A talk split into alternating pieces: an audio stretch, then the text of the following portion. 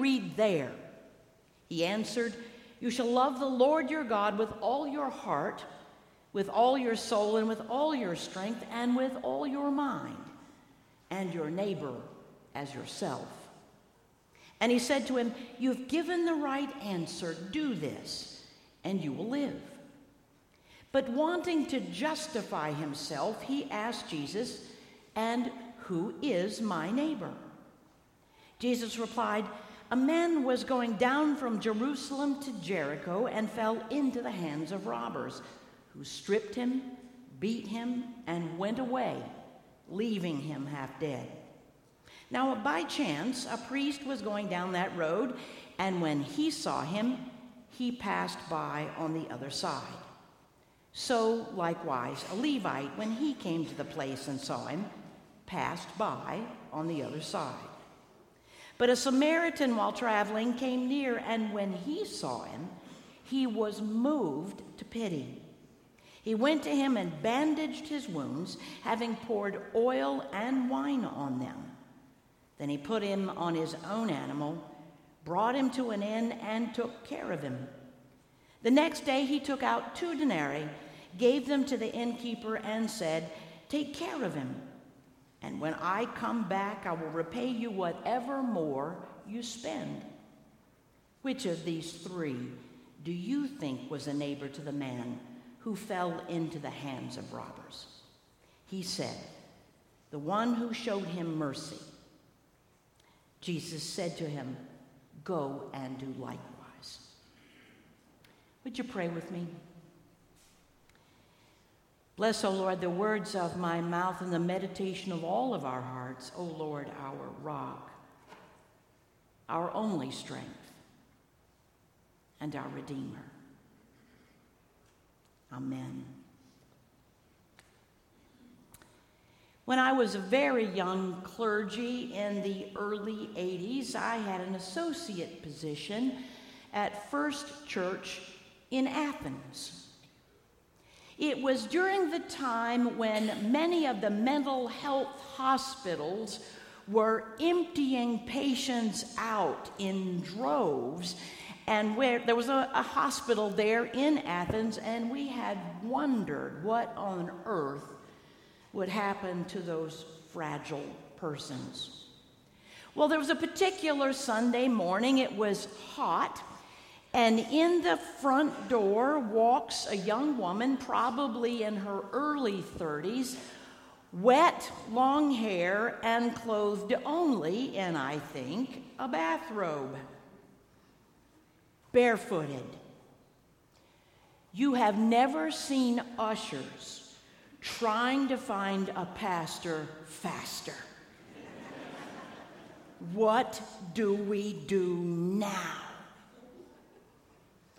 Well, obviously something was not right, and so I asked her if she would accompany me to the senior pastor's office. We walked back in to the office, and as he saw the situation, he picked up the phone to call the police. Let's just say that the words that came out of her mouth made the air a bright blue. It would take years for me to remember that date and realize that I had missed an opportunity. I was, after all, the associate. I was not preaching that day. And there would have been no skin off my nose had I sat in a pew with that young woman and invited her to worship just as she was. You see, this parable, while familiar, we should not take as understanding. Roy Keller, or excuse me, Heller, who teaches Old Testament and Hebrew at Perkins Theology, says, it's great advice not to confuse familiarity with understanding. because in this context, it's always fresh and new to find out where the challenge lies. The parable of the Good Samaritan and the prodigal son, found only in the Gospel of Luke, are intended to lend a distinctive flavor and tone to the person of Jesus. Jesus uses this as a moral teaching story. A Samaritan, a moral example. It would have been a huge twist for the people of his time, and they would have been sitting there thinking, has he lost his mind? Lost his religion? Or worse still, is he making this up as he goes along?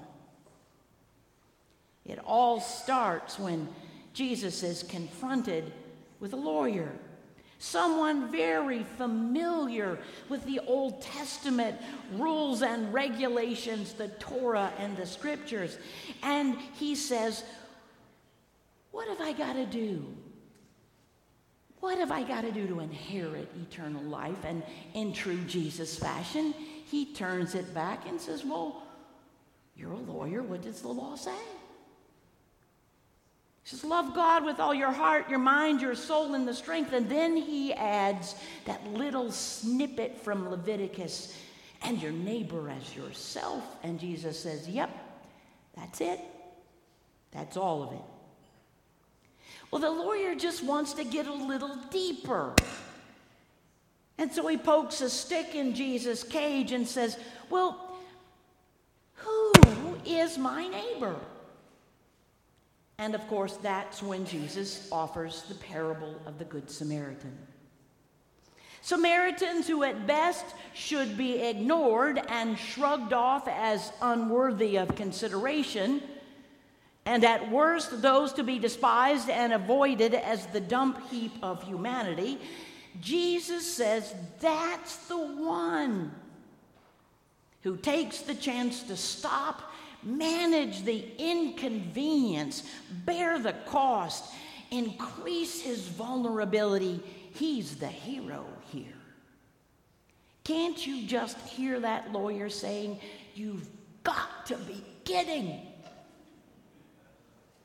Is there any wonder that the lawyer decides to challenge Jesus or to try and embarrass him? Now, we might like to be irritated by the lawyer, but we've got to consider that these questions are not inappropriate, nor are they outdated. Ancient Jewish scholars understood their responsibilities to their neighbors, and their responsibility came from a transcendent commandment entitled The, trans- the transcendent, I'll try one more time. The transcendent commandment was, you shall be holy. This one commandment governed tons of things, from social order to social justice, to one's behavior, one's community experience. It applied to so many things, and therefore, you could debate it. What does it mean in this case? And what does it mean in this case? And in this case? In fact, Rabbi Akiva, who was born in the first century, had ruled that your life takes precedent over your fellow man's if you find yourself at risk or in danger. Okay. Rabbi Rashbaum comes along later and qualifies the requirement of being holy by saying, love thy neighbor as thyself only if he or she is really your neighbor. In other words, one who is just as virtuous, meaning not the wicked, as it is written, the fear of the Lord is to hate evil. This stuff was up for debate. does love only him who is righteous, not the villain, in which case you have to follow King Solomon's dictate, which was, the fear of the Lord is to hate evil, avoid him, and shun that person's company. So in lawyer terms, our guy this morning has some precedent to avoid the Samaritan. Aren't we still trying to figure out who and what we have to tolerate in order to determine who our neighbors are?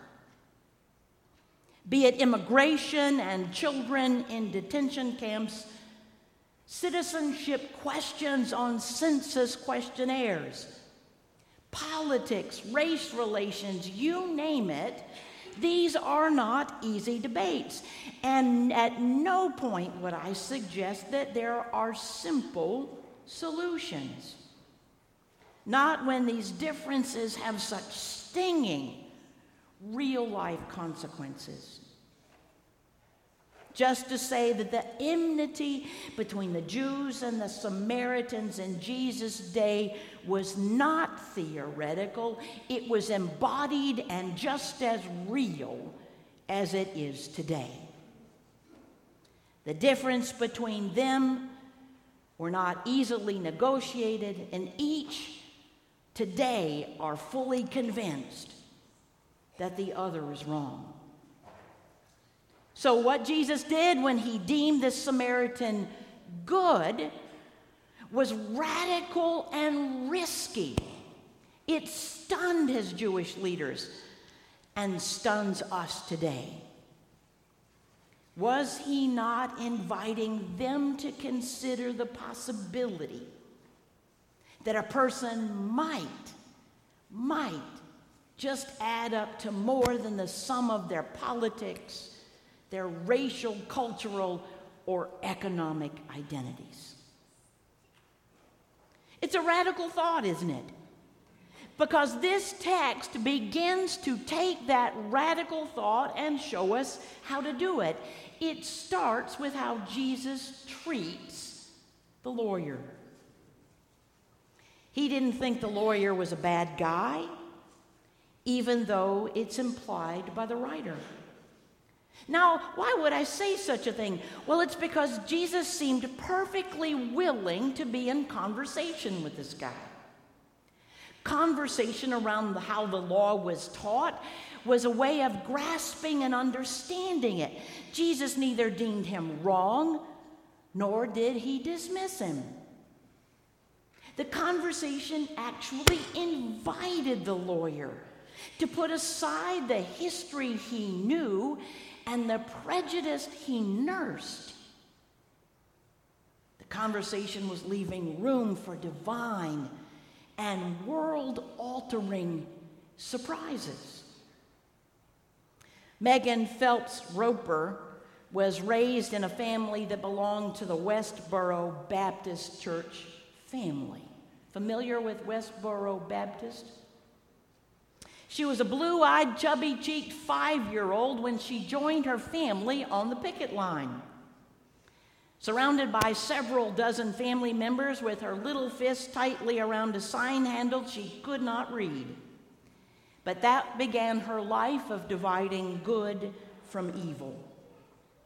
The protest soon became a daily occurrence in her life and an international phenomenon.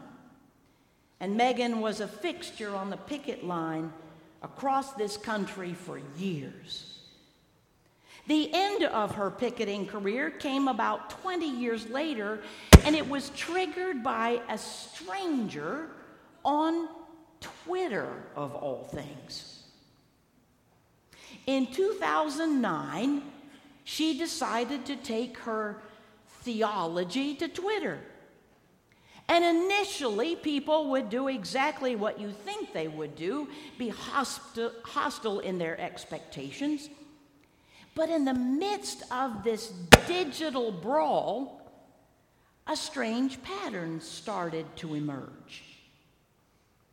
It went from rage often to civility, and an honest desire to figure out how you had come to the place where your thoughts had led you. Genuine interest. It would go from rage to civility, from curiosity to a beginning appreciation of each other. How had the other come to their conclusions?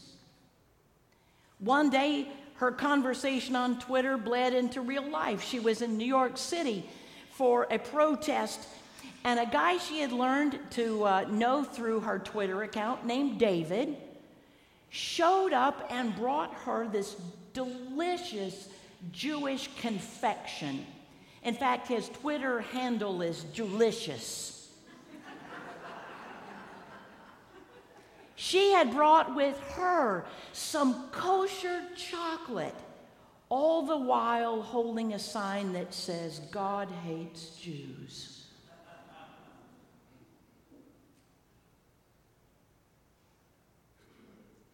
Real life, real contexts. There's no confusion about where their positions were at the time. But the line between friend and foe began to blur. They started to see each other as human beings. It changed the way they spoke to each other. It was life-altering. She says this, once I saw that we were not the ultimate arbitrators of divine truth, but flawed human beings, I couldn't pretend otherwise. I couldn't justify my actions, especially our cruel practice of protesting funerals and celebrating human tragedy.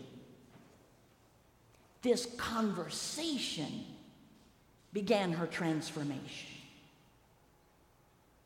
It was Jesus' conversation with the lawyer that began to move him from identifying who a neighbor is to the real issue of the parable, which is that our love, our unconditional love, is a required action from Jesus' perspective.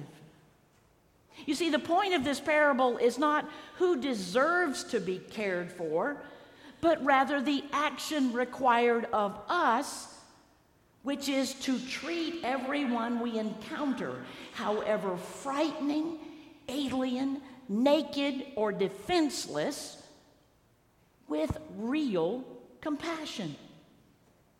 Jesus says, you do the same. Rather than ask who the neighbor is, Jesus says, be the neighbor. John Calvin wrote that the question is not which person in the story is your neighbor, but which of the three proved to be a neighbor for the man who fell into the hands of robbers. Who the neighbor is becomes irrelevant. That we be the neighbor to another is the action required.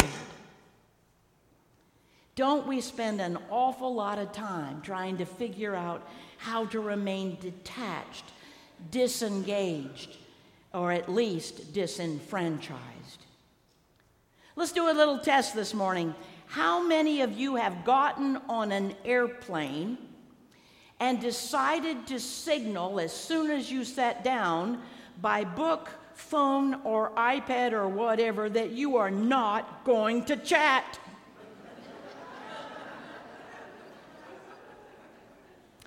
This person, if you are lucky, is sitting less than two inches away from you and will at some point be in your personal space.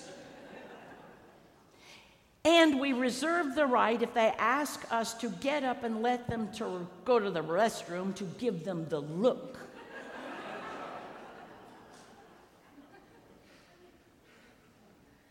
We signal our distance in so many ways. Did you see the story this week that Alexa Bornson from Las Vegas had recently sent her son Landon on his first solo flight to Oregon to visit his dad. Since Landon was flying alone and has high-functioning autism, she sent along a note to give his seatmate a little explanation. She said, "Landon might be a little nervous and ask you several times, 'Are we there yet?' Please just make him feel safe and comfortable."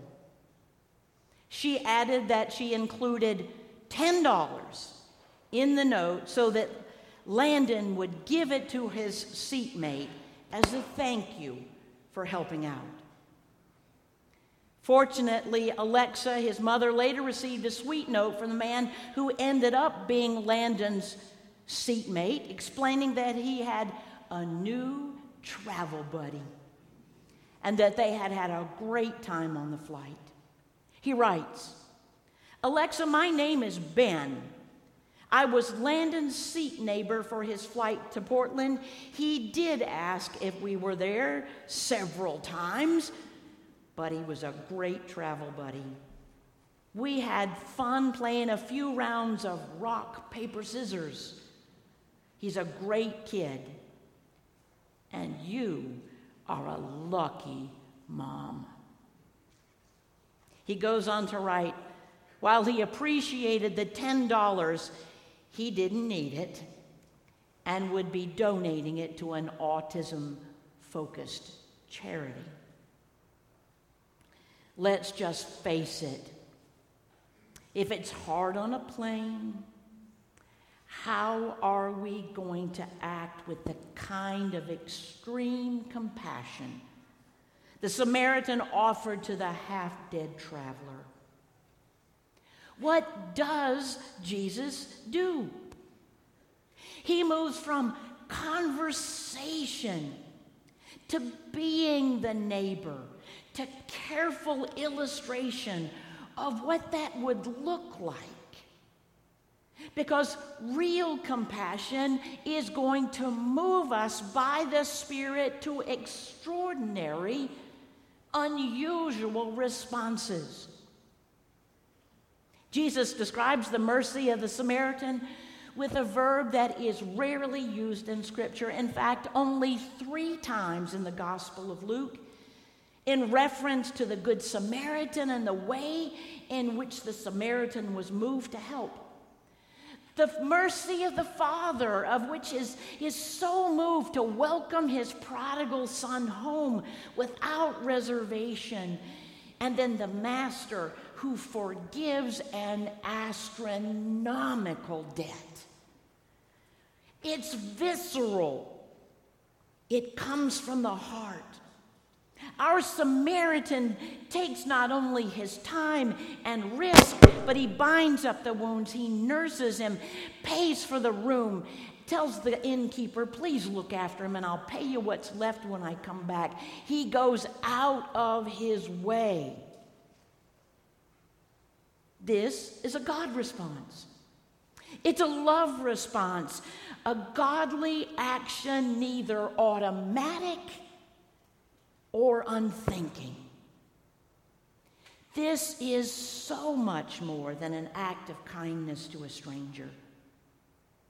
This is a story for people who recognize, hear this, this is a story for people who recognize that they are on a journey, not a journey from womb to tomb, but from birth to rebirth, from partial life to abundant life. James Wallace goes on to illustrate that he knows the story of a twelve-year-old Palestinian boy who had been shot by Israeli soldiers during a street fight on the West Bank. The boy had been holding a toy gun that looked real. He was taken to an Israeli hospital where he died two days later. His parents were so stricken by the violence of their homeland, so deep and so old, that it would still be costing children their lives. that they made the decision to harvest his organs for transplant to the very community and people that had taken his life. His heart, his kidneys, his lungs saved six people, including a two-month-old. His mother was quoted as saying, "My son has died. Maybe he can give life to others." In other words, my friends, this is no cliched parable of nice deeds, of a buck to a stranger on the street intersection. This is a gut-wrenching, life-giving response of compassion given by those who recognize that our journey is to repair the brokenness of life, to bear the inconvenience and the trouble for the sake of the gospel. This scripture is a spiritual G P S routing us in the only direction that Jesus saw, which is the way of love and compassion for others. This is about eternal life. This is about here and right now. I want to conclude with a statement from Mother Teresa. Our vocation, remember, not your job, but your life calling, your vocation is to belong to Jesus so completely that nothing can separate us from the love of Christ. What you and I must do is nothing less than putting our love for Christ into practice, being the neighbor. The important thing is not how much we accomplish, but how much love we put into our deeds every day. We examine our deeds because that's the measure of our love for God. Be in conversation. Be the neighbor. Let your unconditional love of your neighbor look for all of the world like Jesus just showed up for the transformation of the world. Thanks be to God. Amen.